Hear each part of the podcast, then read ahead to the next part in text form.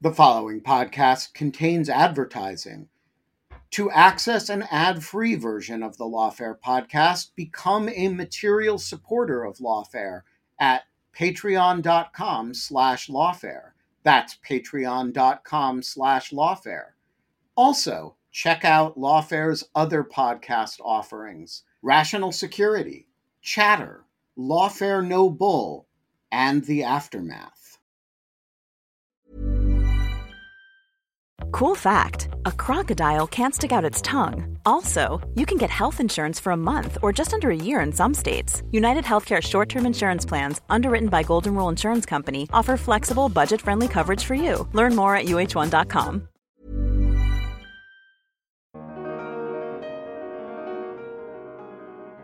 I think that the ideals of the Declaration of Independence, and particularly the notion that all human beings have inherent human rights that governments cannot grant or take away, I think that is the ultimate natural state of a human being, to want to live that way. But when we ourselves say, I don't believe in that anymore, and all I want is just for me and my family to be comfortable and screw everybody else, then maybe that becomes self-fulfilling. I'm David Priess, and this is the Lawfare Podcast, August 23rd, 2021. All across the world, citizens of liberal democracies are justifying their rejection of democratic norms and traditions as a protest against a cast of elite villains. It comes in different flavors around the world, but the underlying trend seems to be the same. While most observers are focusing on the impact of globalization or the activities of these very elites, Tom Nichols is placing responsibility somewhere else, the citizens themselves. Tom Nichols is professor of national security affairs at the U.S. Naval War College and the author of The Death of Expertise, and, this week, the author of Our Own Worst Enemy, The Assault from Within on Modern Democracy. He's also a five-time undefeated Jeopardy champion and has over 500,000 followers on Twitter, where he rages about everything from rock music to Indian food to national security. So we had a wide-ranging conversation. We talked about democratic decline, its causes and effects, the tough process of looking in the mirror, and related issues from civil military affairs to the current Afghan crisis. It's the Lawfare Podcast, August 23rd, Tom Nichols on Our Own Worst Enemy. Tom, with liberal democratic governments under assault, citizens and most observers seem to be focusing on the deprivations of globalization and the disconnected and self-serving elites as the core problems. But you place the blame somewhere else. Where and why? I place the blame right on the citizens of the democracies themselves. Democracy is an act of will. Democracy exists because we want it to exist. And when we, as citizens, decide that we're just so aggrieved about everything that we basically give up on democracy, then, we really have to own our democratic decline. I think, David, when you opened the question, you said how often people are now pointing at globalization and the elites and other explanations. I think that was truer a year or two ago. And I think one of the things that's been really striking is that the behavior of people in the democracies has put the lie to that. In fact, the people that are most dissatisfied are people who are not really suffering that much. Right. I mean, this is not a revolt of the poor and dispossessed. This is the bored middle class deciding that democracy, life in a democracy, isn't interesting enough for them.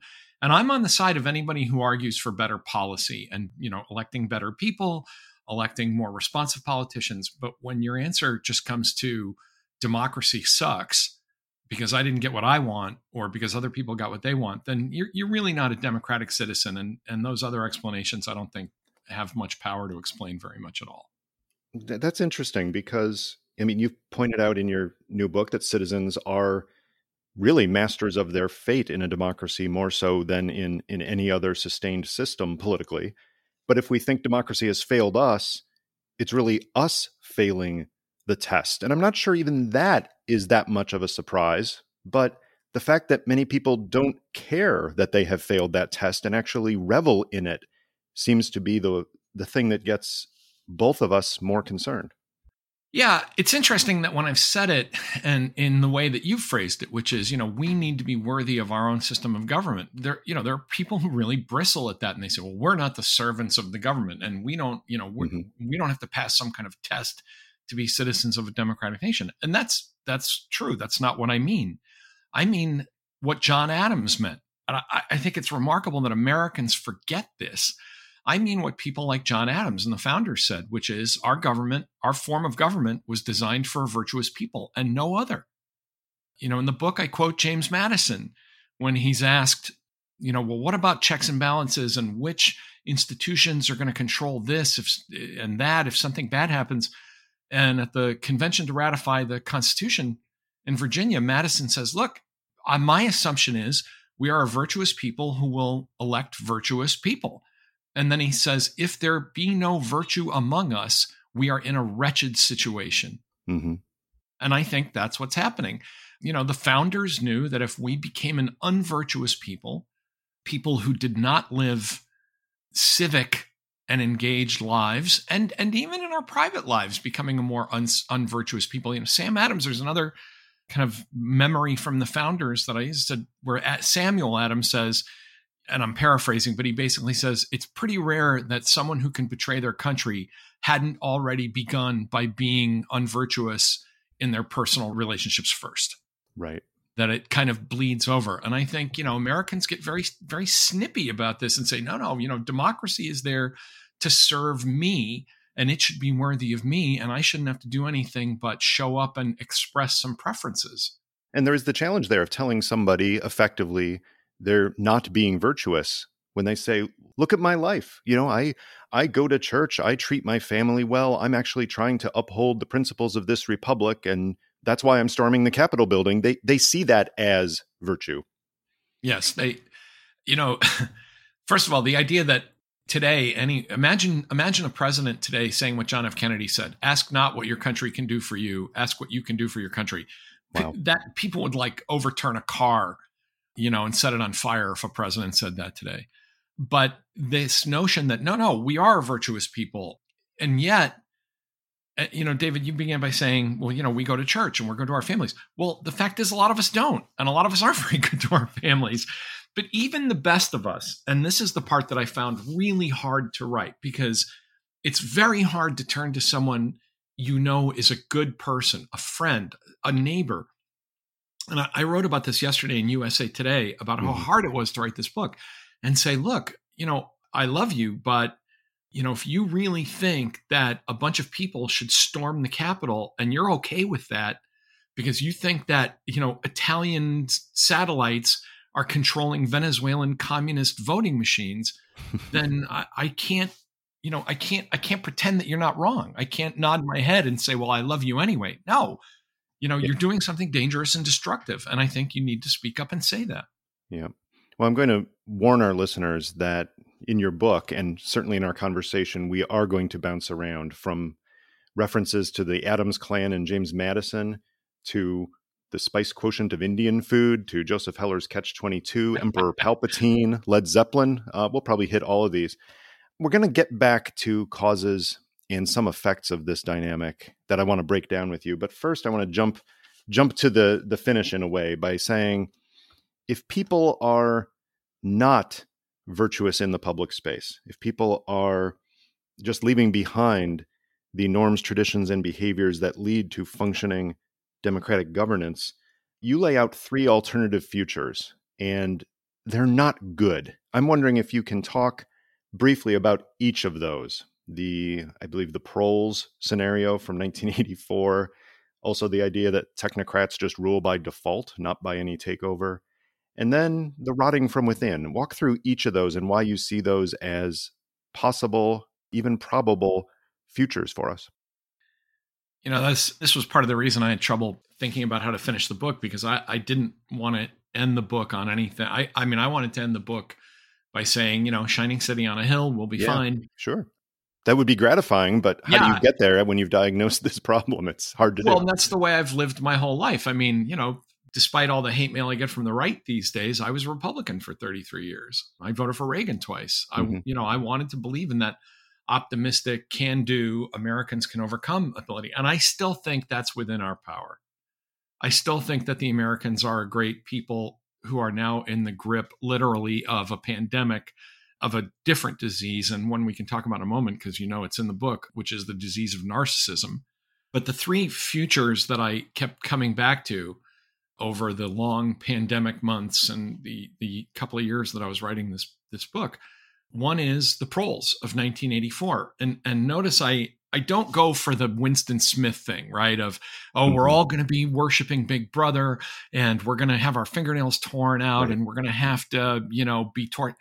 I don't actually think that's the case. I think it's more like there will be, you know, a potential future is that millions of people, as long as they have, you know, beer and gambling and sports and arguments and fistfights and, you know, kind of things to do and get married and live and work and die, that no one will pay attention to them. And people forget this part of 1984, which is really one of the scarier parts of the book. The party in 1984 points out that they don't repress the proles because they don't think they're worth repressing. Balzac, the French author, had this, that these are the people that you cannot squash with your boot because they already lie too flat underfoot. Mm-hmm. And that the main government just says, you know what, here's some bread and circuses, here's some lotteries, here's some, you know, public activities, movies, sports, pornography, whatever it is. Go have a good time and leave the rest of us alone. And we have case studies in history of exactly that kind of thing, yes, in a society. It's not, yes, unheard of. I mean, Orwell knew what he was writing about. And as I say in the book, there are places in the developed West, never mind poorer countries, that you could point to this right now and say, that's pretty much all it is. You know, here's some fast food, here's some petty amusements. Don't vote. Go, you know, don't bother the authorities and we won't bother you. I actually think the second scenario is the one I worry about the most, and I derived it because I'm a 1970s kind of guy. I derived it from a classic 70s movie called 3 Days of the Condor, where I'm very worried that we become a comfortable, basically middle-class society that isn't very involved in governing ourselves because we have decided that a group of technocrats who can just get stuff for us is good enough. You know, keep the Wi-Fi on, keep my house warm, make sure I have a nice car with a full tank of gas, and I don't really want to know about the rest of it, pretty much. And that, I think, is where we're already headed. I think that's right now, you know, if you're talking about kind of the poorest parts of the West, and I don't mean just America because it's a global problem, the kind of the prole scenario is already happening. There's also, I talk about Brave New World, where we just kind of stay dumb because we're all, you know, happy with sex and drugs and entertainment. I think that's where we are now. The question is where we're going to go next. Mm-hmm. And I think, you know, if the poorer classes are already kind of being treated like the proles, the middle classes are already cutting this deal of saying, hey, you know, as long as I can fly to, you know, go to Disney World on vacation and nobody bothers me, just get it for me.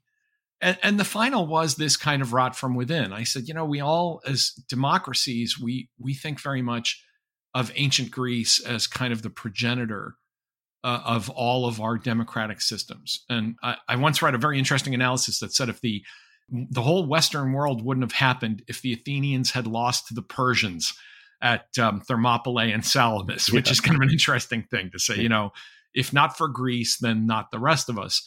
My Greek relatives love that explanation, by the way.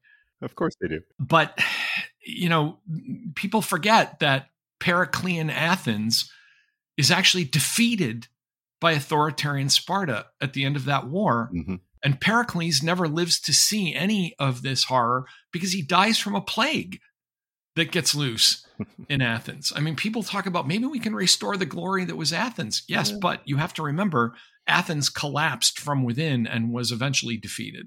The flip side of that, Tom, is that you're talking about these dire alternative futures. Honestly, none of those three sounds good. And yet, I think if you were a betting man, you'd bet that one of those three is more likely than any other option.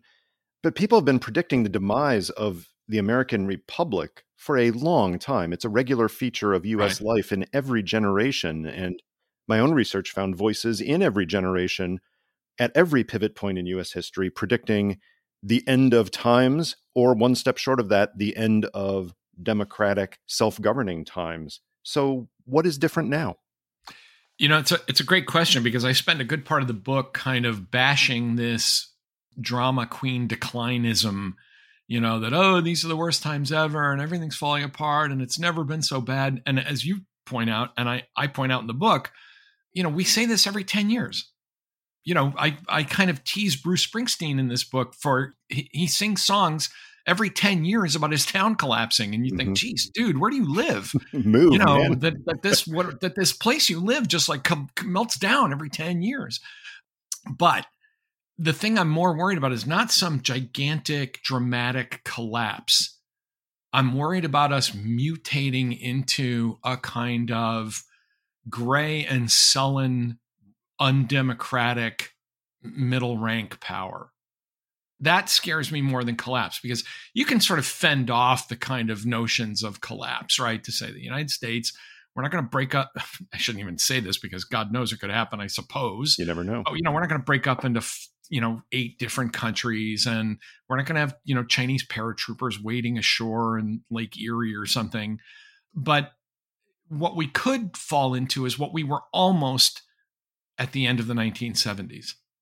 Which is this kind of gray, depressed, disengaged, mildly decadent, moderately wealthy and powerful, but not particularly competent major power.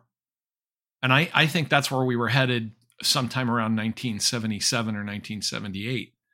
You know, it's important to remember that that Margaret Thatcher's predecessor, James Callaghan, once said that he thought his job as British Prime Minister was to manage decline. Right. And that Americans after 1975 said, well, you know, we had our at-bat in the game, we're not coming back. And one of the allures of Ronald Reagan, whether you love him or hate him, was that he stepped up and said, no, this is temporary. We can actually bounce back from this. Right. Yeah, I grew up with Paul Kennedy's Rise and Fall of the Great Powers dominating a lot of conversation. And it really fed into this trend that kind of hits our pop culture routinely. You know, it's Isaac Asimov borrowing from Gibbon, talking about cyclical rise and decline and the virtual inevitability of stopping that cycle. Absolutely. And, you know, what I remember, you know, being a student like you were then in those days, a little older than you, but, you know, the Paul Kennedy book. And I remember being kind of offended by the Paul Kennedy book. Sure. Because there were a lot of, I mean, I don't mean personally, but, you know, kind of intellectually kind of bristling at it, because it was part of a series of books, Robert Gilpin and Paul Kennedy and a few others saying, you know, this is it. This is now we begin our big, long cycle of collapse. And I don't think that's inevitable. I'm a partisan for democracy. I think that the ideals of the Declaration of Independence, and particularly the notion that all human beings have inherent human rights that governments cannot grant or take away, I think that is the ultimate natural state of a human being, to want to live that way. But when we ourselves, and David, this gets back to your question about putting it on us, when we ourselves say, I don't believe in that anymore, and all I want is just for me and my family to be comfortable and screw everybody else, then maybe that becomes self-fulfilling.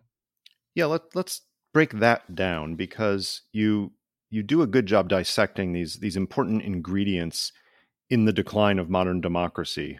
What is it that you can point to say, this is what is happening that is not going to lead the Soviet Union to defeat the United States, or is not going to lead the Japanese in the 1980s or the Chinese now, but it's going to be, in a sense, some decline from within going on? The first one you point to is narcissism. Talk a little bit about the narcissism in the American public and the Western world in general and its effects. You know, it's interesting that at first, when I started writing this, people said, oh, well, you're writing about Trump, right? Because, of course, Trump being the most staggeringly dysfunctional, narcissistic human being ever to achieve power in the United States. But I really wasn't. And the book really isn't about Trump or Trumpism. It's just part of a longer story that I identify. And this is based on the work of social psychologists and others who've really studied this, going back to the early 1970s.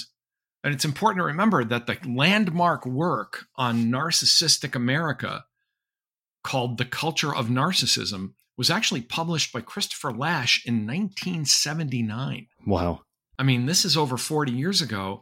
And Lash, whose book became a kind of standard on this, basically said, we are becoming a self-absorbed, childish, performative, anti-democratic culture. And, you know, Eric Hoffer, 25 years before that, had warned about the same thing when he talked about how mass movements begin and how people, when they are bored and self-centered, decide that they need great crusades to go on because they, and I'm kind of paraphrasing a bit here, but he talks about how if you take away our great crusade, you leave us only with our puny lives. And the triumph of America has always been that people valued an ordinary and peaceful life as something wondrous in itself. Right. And we've lost that. We now have become, both Hoffer and Lash are right, that we have become these narcissistic children who think that we have to become superheroes every day. I mean, think about our pop culture, David, where the top movies of the past 20 years are all superhero movies. Now, I love them. I mean, I'm a big kid. Give me a bowl of popcorn and I'll go, you know, watch Tony Stark kick ass. But if that soaks deeply enough into the culture, you lose the ability to patiently sit through a 2-hour drama about human beings who are more like yourself. Mm-hmm. Can you imagine audiences today sitting through even Gandhi when it came out? Yeah. Well, or, you know, to give an example of a movie, the last movie that kind of made me uncomfortable because it felt too close to home, I went to see Manchester by the Sea, which most people aren't even going to remember. It was a Casey Affleck movie a few years back. And it's just, it's a tragedy, a family tragedy set in here in New England. That was a great movie, but you know, it's not going to wreck the theaters the same way that Avengers Part 37 is going to do. It used to be that there were more movies like that. And I like this, I don't want to be the old guy saying, you kids, you know, movies were better in the 70s, because I think we're living through a golden age of television drama in particular. But it does show something about the kind of persistent adolescence of our culture. And I actually think that does begin in the 70s. It's the early boomer generation that monetizes and institutes a permanent youth culture, which is always narcissistic. I mean, adolescents by their nature are narcissistic. And I think we've taken that into adulthood with us. So you mention in the book one important aspect of this narcissism cause, which is what appears to be increasing, which is this dynamic of the narcissism of small differences. And whenever I hear that, I always think back to that Emo Phillips joke, which most people cite against religion, but in fact, it's really about this principle of somebody finding someone at the edge of a cliff who has no reason to live, and he finds a way to bond with the person by talking about religion, and then Christianity, and then Protestantism, and then he keeps going down, getting finer and finer slices of denominations, until at the very end, there is, I can't remember, it's like one person is a member of the Protestant Reformed Baptist branch of 1815 Eastern Synod. And because of one difference there, he pushes him off the cliff and calls him a heretic. And that's a horrible story, but it actually reflects so much of what we're seeing. And there's a personal side to this too, because it was about, 2.5 years ago that you and I had dinner in Washington, D.C. And instead of talking about national security, which would have made sense, we spent hours talking about Led Zeppelin and Boston and Pink Floyd and Genesis and trying to figure out what the pop culture got wrong and right about good music. And at the end, you pronounced, which surprised me, the Treaty of Connecticut Avenue, on which, you know, all of these issues had been hashed out. What I got, and I presume you got too, was a blistering number of messages from people saying, you did not agree that Boston is actually a good band, did you? I'm unfollowing you. Or, wait a minute, you talked about Pink Floyd in the same conversation as Led Zeppelin. How could you? They're the greatest thing ever. And if you put Led Zeppelin in your feed again, I'm coming to get you. I was absolutely astounded at how the narcissism of small differences, as reflected through Twitter, led to the next point you make in the book, which is about anger, that there was this ability to lash out at almost complete strangers based on minor interpretations of 1970s music. And yeah, the Treaty of Connecticut Avenue is still one of my greatest diplomatic achievements. And hard fought. You know, and I love that Emo Phillips joke, by the way. And for listeners, that's like 35 years ago, he told that joke and it's still funny, you know, die heretic, and pushes him off to live. But I think part of the reason this happens, and I imagine some people listening saying, oh, come on, guys, people were just teasing you about, you know, Pink Floyd or Led Zeppelin. No, if you've done any time in the public eye, you know that people will send you ghastly mails about nothing. In the book, I talk about the great Indian food scandal, of course, where I said that I don't like Indian food and no one ever could and all that, which is a whole chapter. And of course, we got to shout out our friend Preet Bharara, who took me to an Indian restaurant and made me eat those words almost Make something literally. Good out of it. Yeah. But people literally sent me email saying, you should die for saying this, like literally telling me that I should be, you know, like that. I mean, I literally got death threats over Indian food. And, I think part of the reason this happens and part of the reason people are so quick to express this anger is not just because of the immediacy of social media, although that is a part of it. You know, the first thing I ever wrote in a newspaper was back in the 80s, and I got crank mail about it, but people had to write it down and put it in an envelope and address it and put a stamp on it. They had to take time to think about it. Well, and even, right. And they were also like, well, is it really, you know, do I want to write it down that I think you should die and put it in an envelope and have to find a stamp and go to the blah, blah, blah, blah, blah. But I think now people could just lean back in their Barca Lounger and say, I have thoughts and you're going to hear them right now. But that to lay it off on that is not enough. It's also because of this narcissism and boredom and anger comes from living in a society where we have a very high degree of affluence and peace and a high standard of living. And that means that people have time to think about dumb stuff that they would normally have been too busy or too tired or too consumed with other more important things to think about because they have the time to do it. There are so many statistics I could throw out that people are just not going to believe, but we actually work less today in the 21st century. Sure. To earn, you know, the amount, the equivalent for, you know, a loaf of bread kind of thing. We have an immense amount of leisure that actually in some ways takes us less time, if that makes sense. That if you things that we used to have to devote an evening to, we're going to go bowling, right? So we got to have dinner and then get dressed and change and get our shoes and go to the thing and do this. Now people say, well, I'm going to go play, you know, a multiplayer game with a bunch of other people online. And it'll take me hours, but I don't have to go anywhere. And so everything has become kind of freeze-dried and made easier, including rage. Mm-hmm. And we just don't we don't spend a lot of time being socialized to each other. We say things to each other in that virtual environment that we would never want to say to, not just because, I don't even think it's a matter of bravery. It's because we wouldn't want to be judged as being awful people for talking like that to other human beings. But because we don't see other human beings a lot and we think it feels virtuous and good and creative and brave to say, I wish you would die for your opinions about Pink Floyd, people have the leisure and the space to do it. And it really is amazing. It's juvenile. Again, it's this persistent kind of adolescence. Adults don't do this. Teenagers do it. This is like everybody has a burn book now. Sure.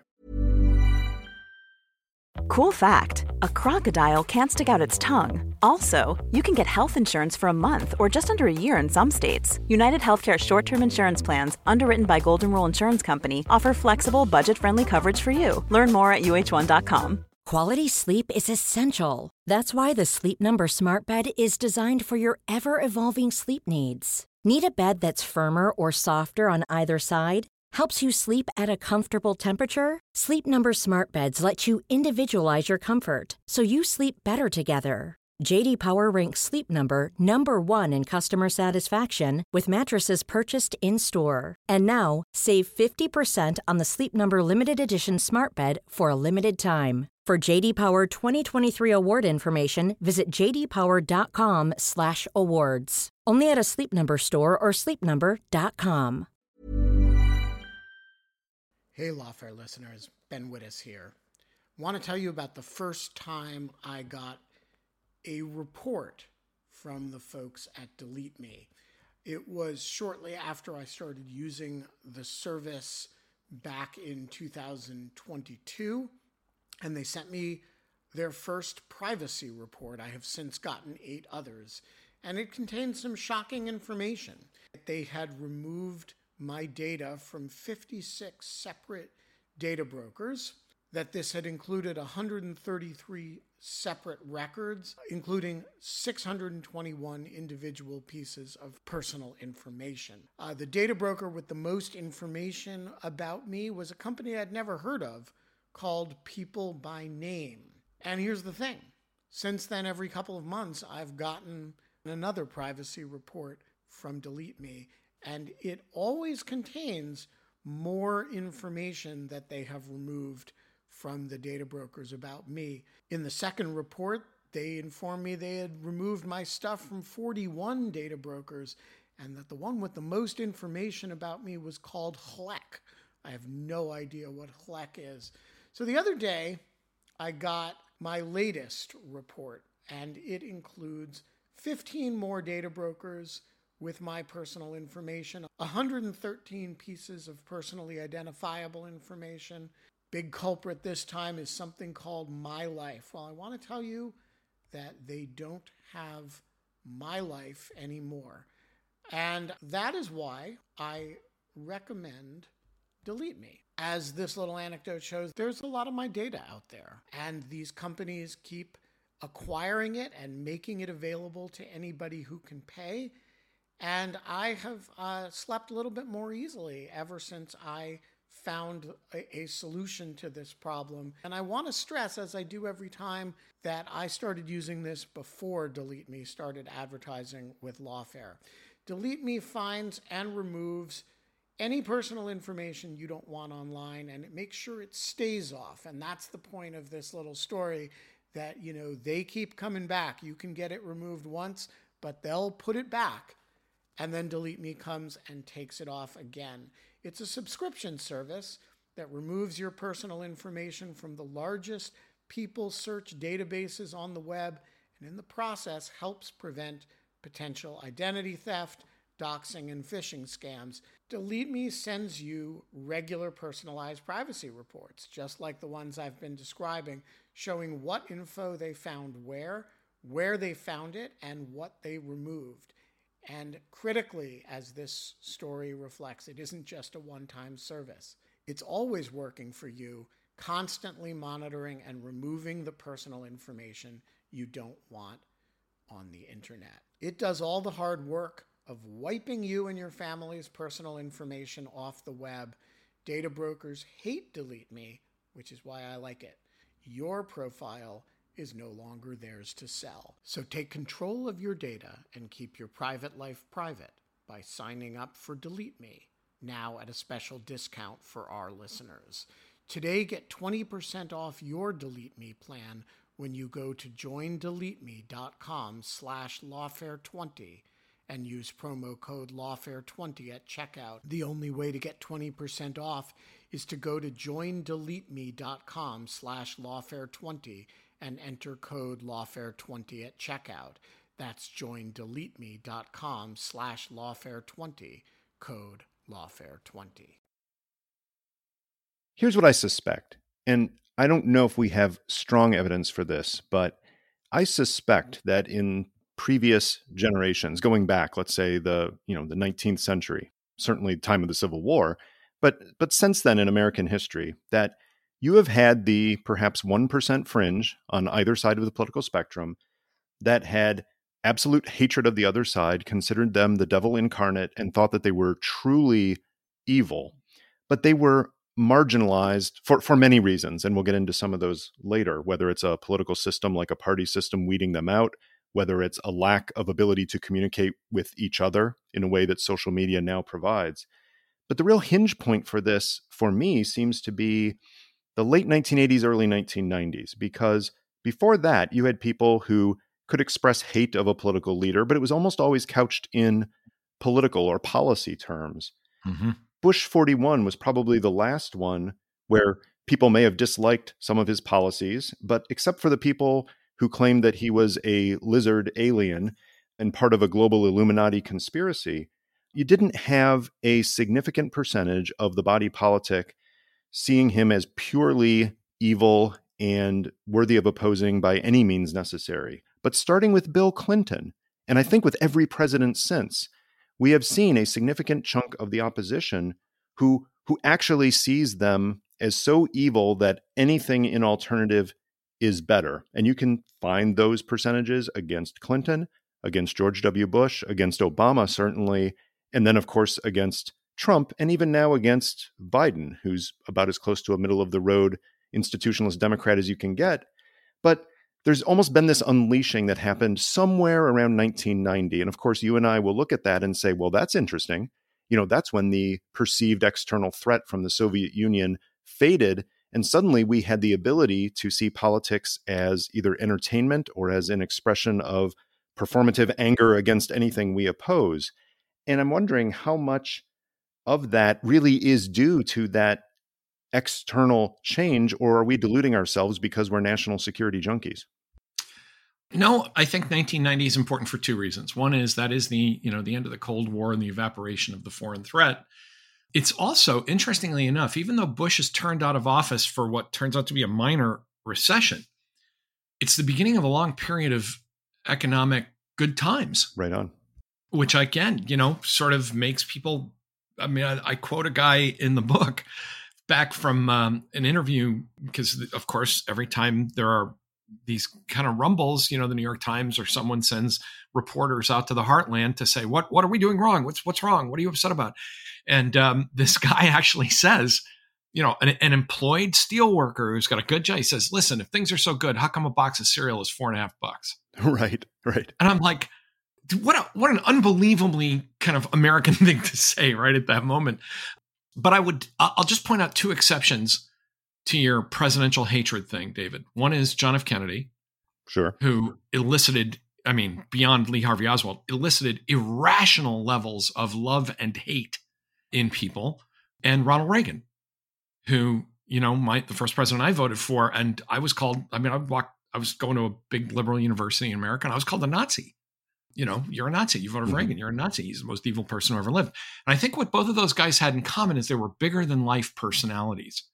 And once we go into the media age, the 24-hour news cycle age, the therapeutic late boomer age, and I know everybody thinks I'm a boomer, and, let me just say to all those people, because I'm a Jen Jones, I do not have anything in common with Bill Clinton. He was born a lot earlier than I was. But this notion that you're not voting for a steward of the government to do things you want or don't want, you're voting for a personality. That this begins the period of, is this the guy I want to have a beer with? Yeah, Bill Clinton playing saxophone on Arsenio Hall, and right, that was something that was obviously an outgrowth of a lot of changes in American campaigning over hundreds of years. But what a significant change from those immediately before. Well, I'm talking about his underwear. Amazing. And there was a moment in the 92 campaign where I got this dread in my stomach, and I'm going to give a shout out, strangely enough, to somebody that I normally cannot stand, who has now passed away, who is Rush Limbaugh. But I'll give Limbaugh credit for identifying a key moment in 1992. And it's something people should think about. There was a debate with Bush, Clinton, and again, talk about narcissistic kooks, the late Ross Perot. Right. And someone stands up, a guy kind of stands up. He's almost out of central casting, his glasses, ponytail. And he says, the president is like our father, and as our metaphorical father, our dad, how are you going to look, take care of us, the Americans, as your child? And of course, Bush is sitting there going, what, you can almost hear Bush's interior monologue, like, what entire nation, what the hell's going on here? Well, who is this guy? And Clinton was one of the most naturally talented politicians of his generation. He gets off the stool he's sitting on. He gets the little bent knuckle thing going. He says, I totally understand how you feel. And I'm yelling at the TV. I'm saying, we're not your children. You're the commander in chief. We're hiring you to defend the country and to be, the chief executive, the chief magistrate of our republic for 4 years. You're not my dad. But that has become increasingly how we view politics. And I don't blame Bill Clinton for it. He knew exactly what he's doing. I don't blame Rush Limbaugh for figuring it out at that moment. I remember seeing it and saying, we're screwed. And this was 1992. I'm just thinking, we're just screwed. I mean, if that's how people are voting based on, you're our dad And I think that's how things have panned out. So I think you're right, David. I think 1990 is a turning point. The threat goes away. We elect, you know, the guy who says, I totally, you know, I'm all about your feelings. I feel your pain. And, you know, I feel your pain. And then it becomes, and that, you know, I look back now with nostalgia at Bill Clinton because that seems like a fairly innocuous manipulation of people's emotions. I think after that, it just becomes just open warfare. And I think I'll just wrap this part up by saying conservatives will blame, if you ask conservatives who started this dumpster fire of, you know, hand-to-hand combat, they'll point to sometime around the Bork nomination in 1987, where they said, okay, we get it. It's personal. It's scorched earth. It's personal destruction of anybody that the left doesn't like. The left will point to the rise of Newt Gingrich. This is a guy who doesn't care about anything but winning. He's just one of the worst human beings to ever ascend to power in the United States. And, you know, the sad thing is they both have a point.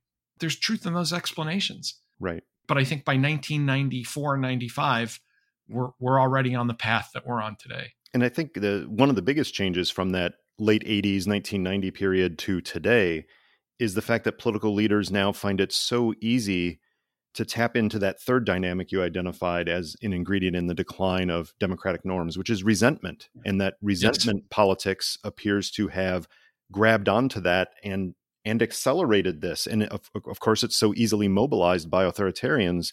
It's very disturbing that resentment has become so prominent.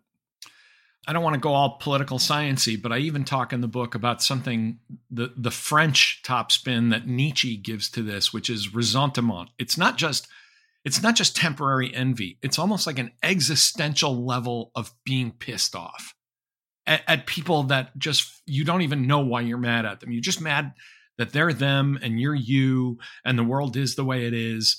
And you're just mad at everybody about everything.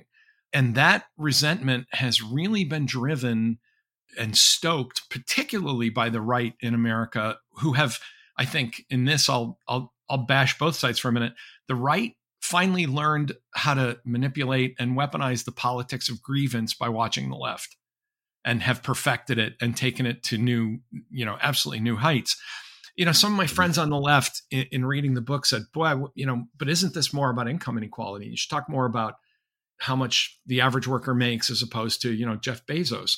But if you look at the data, if you look at the polling and the kind of the profiles of the voters, at some point, you don't understand how rich Jeff Bezos is, and it's just beyond your reckoning, right?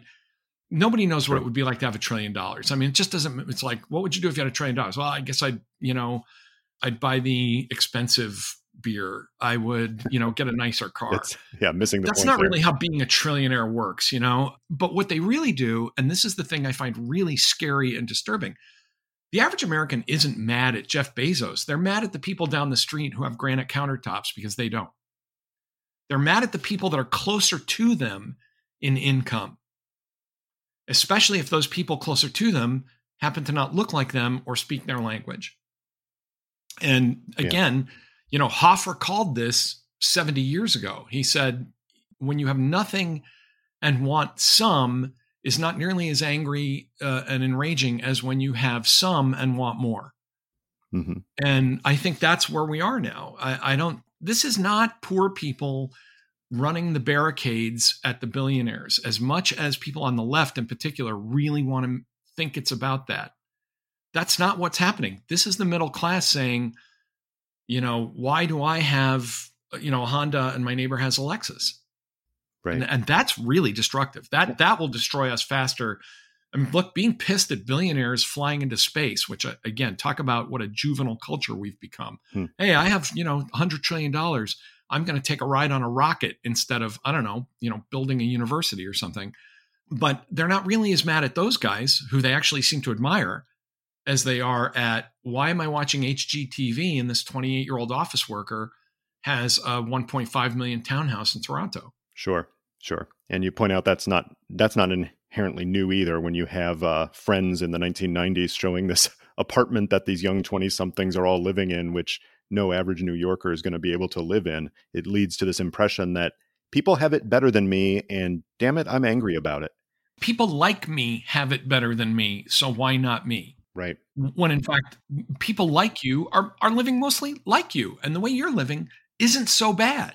That's the other thing. It's like, no, my life is, everybody around me is having a good time and I'm busting my ass and life is tough. And, you know, we're sold that as a form of like political crack. There's a dopamine hit. I think one thing that's also different from 1990, I forgot to point this out, David, and I think both of us would agree. Fox News didn't exist in 1990. True. You didn't have an entire cable network that basically, and I used to defend Fox News. I actually thought it was good to have a kind of right-leaning news network in the 90s, kind of being the alternative to what I thought was a pretty monochromatic, politically monochromatic news media establishment.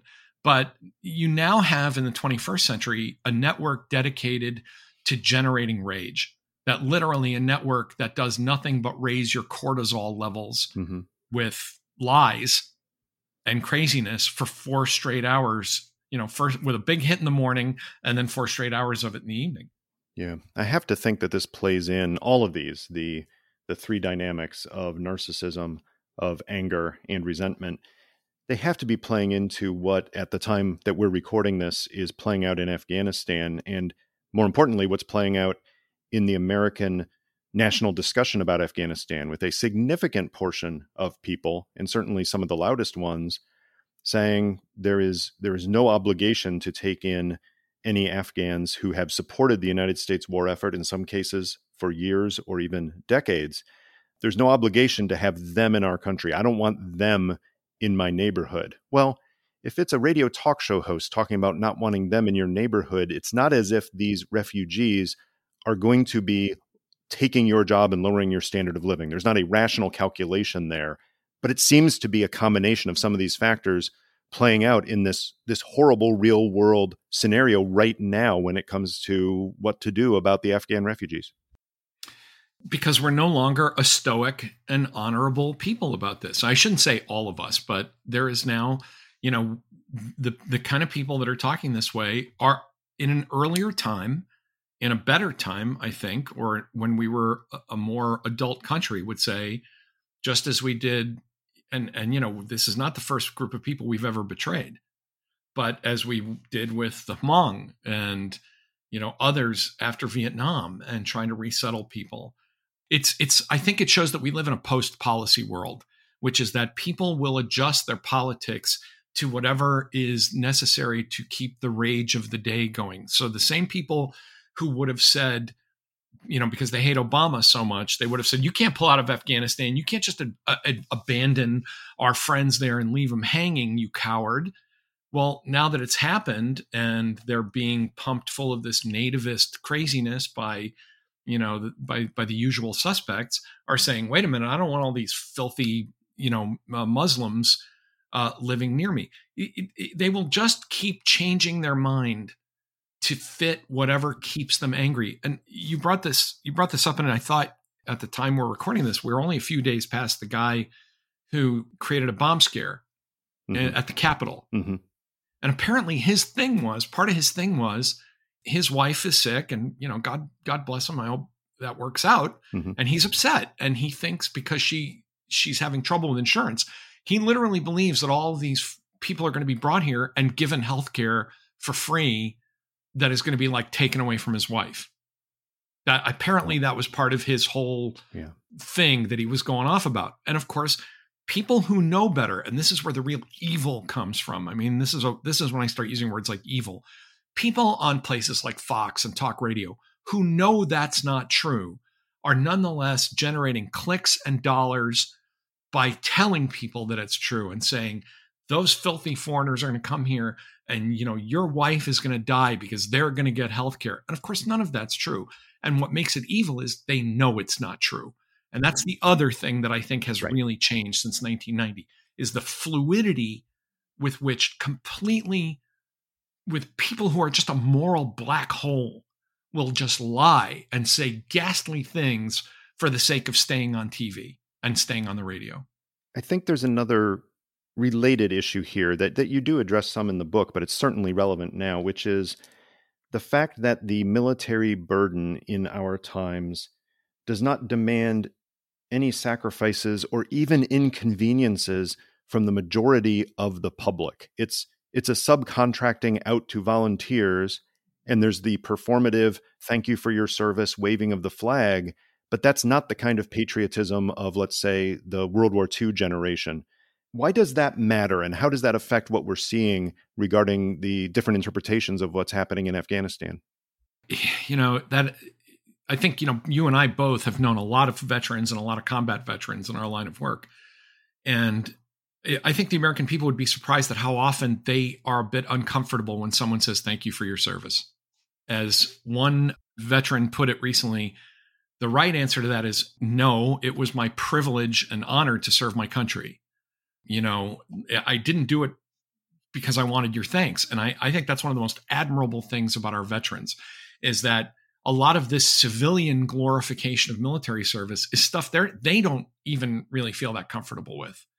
But in the book, I say we're creating a kind of culture of a new Spartanism where, you know, it's almost, we're getting to a kind of Starship Troopers kind of thing of, you know, real citizens serve in the military and volunteer, and everybody else should just go about their business and stay out of it. And that's unhealthy. That's a dysfunctional civil military relationship, because I think in part, that's why for years we have deferred too much to military opinion about how to conduct things overseas. We accept the military's metrics. You know, we ask the military, are you succeeding? And, you know, they don't lie. They say, sir, by our metrics, by the metrics we've set up for ourselves, yes, we're succeeding. And we say, well, okay, good enough. Keep it over there, keep it away from us, and don't ask us to serve or, you know, do sit-ups or pick up a rifle. And I think that is really unfortunate. By the way, I'm sure someone's going to say, did I serve? I actually was about to be commissioned, and I'm colorblind, and I got washed out of the Navy when I was 26 years old because I can't tell red from green. But, you know, I think it's okay to have an all-volunteer force. I once knew a Marine who said, if you don't want to be in my Corps, I don't want you there. Mm-hmm. But on the other hand, when we outsource it and then forget about it, I mean, all this, as I say in the book, all this thank you for your service and please wear your medals in public and here's your business class seat. Hey, you know what most veterans probably want? Better healthcare, reforming the VA, making sure that, you know, they can get the services and assistance they need when they come home, you know, and we kind of just assuage our guilt for not having been in the military, you know, and outsourcing all of that to volunteers by saying, well, here's a bumper sticker. And I think we have to change that. But Tom, you know, those things like, you know, improved healthcare and better pay while they're in service, that would require an educated and engaged conversation about costs and risks. And you point out, yes, our democracy looks more like a troop of ill-tempered toddlers than it does like a Madisonian competition of factions on different aspects of governance and the role of government spending. We just don't have that now. And I got to say, it makes me think that some of your proposed solutions, which you've been very upfront about, that you struggled to come up with potential solutions for some of these dynamics, that it's an uphill battle, and it's a very steep uphill battle to get over some of those dynamics. I point out that, you know, for all of the tinkering with laws that both the right and the left want to do, you cannot legislate virtue. You can't legislate civic mindedness. Right. You can't make people care by passing a law that's saying you ought to care about this. And I think, you know, you were talking about Afghanistan a moment ago. It's amazing how emotional and fiery people are about Afghanistan when 3 months earlier, they didn't have any opinions about it at all. Right. And again, that's performative. That's about us. And that's not a reasoned discussion. I got to tell you, though, I think it's even worse than that, because at the time of this recording, I'm in the Midwest and I haven't been interacting with a lot of people. But the conversations that I've heard and the conversations that I've had within the past few days, a lot of baseball. I've heard some things about the weather, both local and a little bit about potential hurricane bringing moisture. Not one person talking about Afghanistan. Yes, it takes over national security Twitter. Yes, it is the lead headline on news channels. But for a lot of people, even at this point, it has not crossed over into something they particularly care about. No, and it won't. I got out on a limb. I don't usually like to make predictions because social scientists who do prediction get burned. But, you know, the hot takes have already started about, boy, this is the end of Biden's presidency and his ratings will never recover from this. And it's a nightmare. I said, if anybody really has strong feelings about this by Thanksgiving, I would be surprised. Sure. Because that already the other shiny things are popping up. And, you know, our people are risking their lives. This is, and not only our people, but the people who've come home are really going through some pretty strong emotions about this. There's a lot of veterans in this country who are, you know, worked with Afghans who are, you know, glued to this coverage because they're deeply concerned about their friends and their comrades. And as you say, you know, the other 99% of the public is like, so, you know, what's on TV? What's on ESPN right now? Right, right. Well, let's take our last few minutes to talk about solutions. I'm positively inclined towards your first proposed solution, which is essentially the counterintuitive argument to strengthen parties. I had a whole chapter in my second book about how parties used to remove unpopular or unfit presidents in their own primary process instead of saying we must go with the incumbent, but we seem to have lost that in recent decades in America. But what is, in a bumper sticker fashion, how do you make the point to people who are so skeptical of political parties as an elite institution anyway, that they should actually exercise more control over the fringe elements of the parties?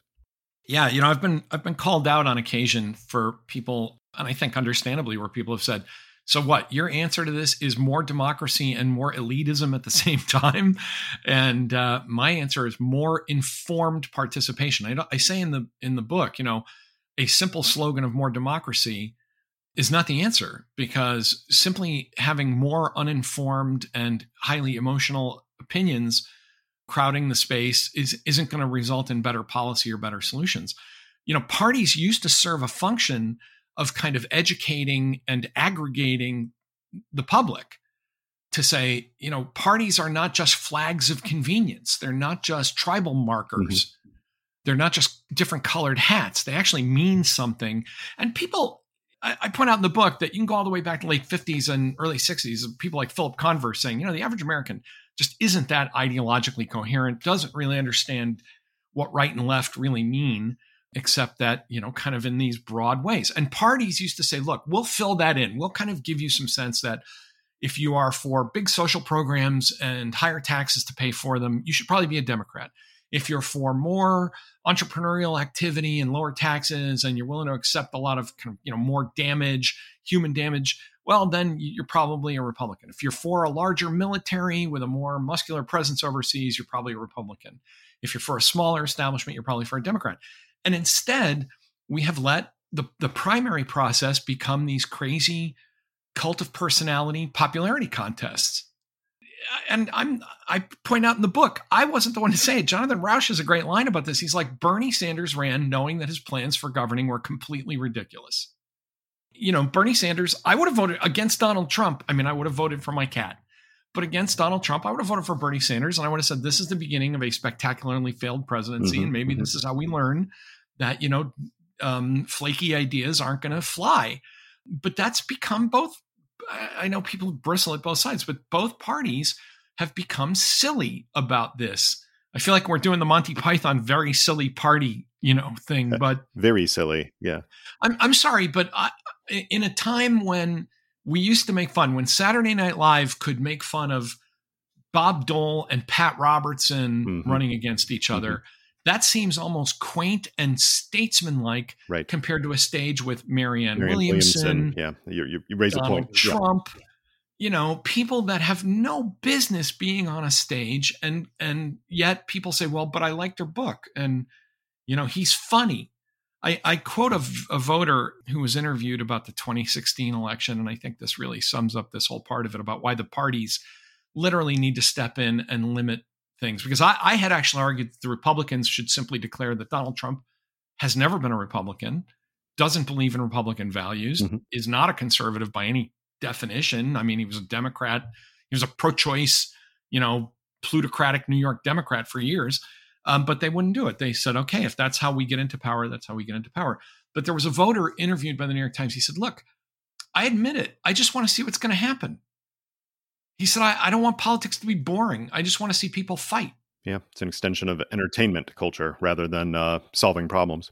Right. And if the parties aren't going to step in and say, no, we're not going to do that.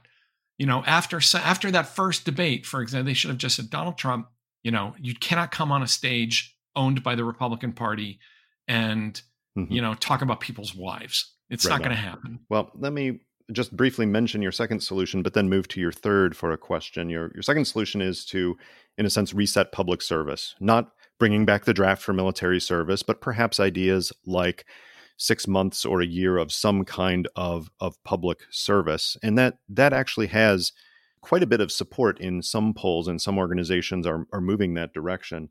The third one, I think, is a little more interesting, and it's oddly where I left my last book too, which is, remember, we have a constitution that can be reformed, and we don't do it lightly. And sometimes we do it in a very silly fashion, as you said, with things like prohibition, but we can reform the Constitution to strengthen democratic norms, but it's inherently and frustratingly vague. And I'm wondering what ideas you've heard when you were considering this idea, or since you've published the book, what ideas have you heard for a constitutional amendment or reform that you think would practically help the situation? Well, one of the things I point out in the book, there's nothing magical about the current size of the House of Representatives. Mm-hmm. Representatives are now representing people in districts the size of, you know, where senators used to be. If you want to have more local control and you want to have members of Congress who actually have to answer to a smaller number of people, enlarge the House. The House is the same size it was in 1913. I mean, we're a country of 335 million people now. It's insane when you think about it. It's ridiculous. And there's nothing magical about 50 states. I am very worried, and I know this is where liberals will cheer and conservatives will boo, but I think being a good constitutionalist and small c conservative, you cannot endure a democracy where the upper house, where 70% of the seats of the upper house are going to be controlled by 30% of the people. Mm-hmm. That's just unsustainable. And eventually, no one is going to regard that as legitimate. Even the people that are benefiting from it are going to realize that that's crazy. Right now, the Republicans are happy about that because I think the Republican Party in America has basically given up on democracy and is dedicated to minority rule, but that cannot last forever. The realities of demography and time and public opinion are simply not going to endure that forever. So, you know, start now. Start before you have to. There's no reason. I used to be against DC statehood, and I think I was against it because I was simply overly solicitous of every word of the Constitution, you know, on even the smallest things. And the Constitution can be amended to say, yeah, 700,000 people without federal representation. You know, it was one thing when this was just a couple of federal buildings sitting in a big field. I don't know when you first moved to Washington, David, but the first time I set eyes on it, Washington, even in the early 80s, was a kind of small town. It seemed that way. And of course, the people there never felt that way, except in those very early days when nobody wanted to be there in the first place. Well, you know, the Pentagon, people forget the Pentagon was supposed to be a temporary building. You know, it's still there, but it was meant as like temporary office space. And, you know, now it is after World War II in particular, it's a thing. It's, you know, it's 750,000 people. And, you know, I think we should stop pretending that our former possessions, Puerto Rico or Guam or the Virgin Islands or whatever, these are kind of hangovers from 19th century colonial period. We can talk about more representation and, you know, let the chips fall. I mean, that's a case where I say more democracy is important. Will it happen? I think it's going to happen sooner or later. And the only thing I'm arguing for in the book is, do it before you have to do it. Do it before it becomes a crisis and start doing it. It's like when people tell you your house is going to, you know, I'm sure everybody listening to have this experience, right? You're going to need to replace your roof. And you go, yeah, I don't know, next year, you know, I'll fix that next year. And then boom, you know, suddenly the roof is leaking and you're like, you know, should have done it a year ago. Absolutely. We're going to have to leave it there, but I anticipated a wide-ranging conversation and we had it. Tom, thanks for joining me. Thanks for having me, David. The Lawfare podcast is produced in cooperation with the Brookings Institution. We thank Hamza Shatu for being the audio engineer, Jen Pacha Howell for producing and editing this podcast. We also thank all of you for doing your part to publicize the podcast and let people know about the episodes you find interesting or the overall podcast if you find it more useful than not most of the time. And of course, we continue to thank Sophia Yan for providing our music. As always, thanks for listening.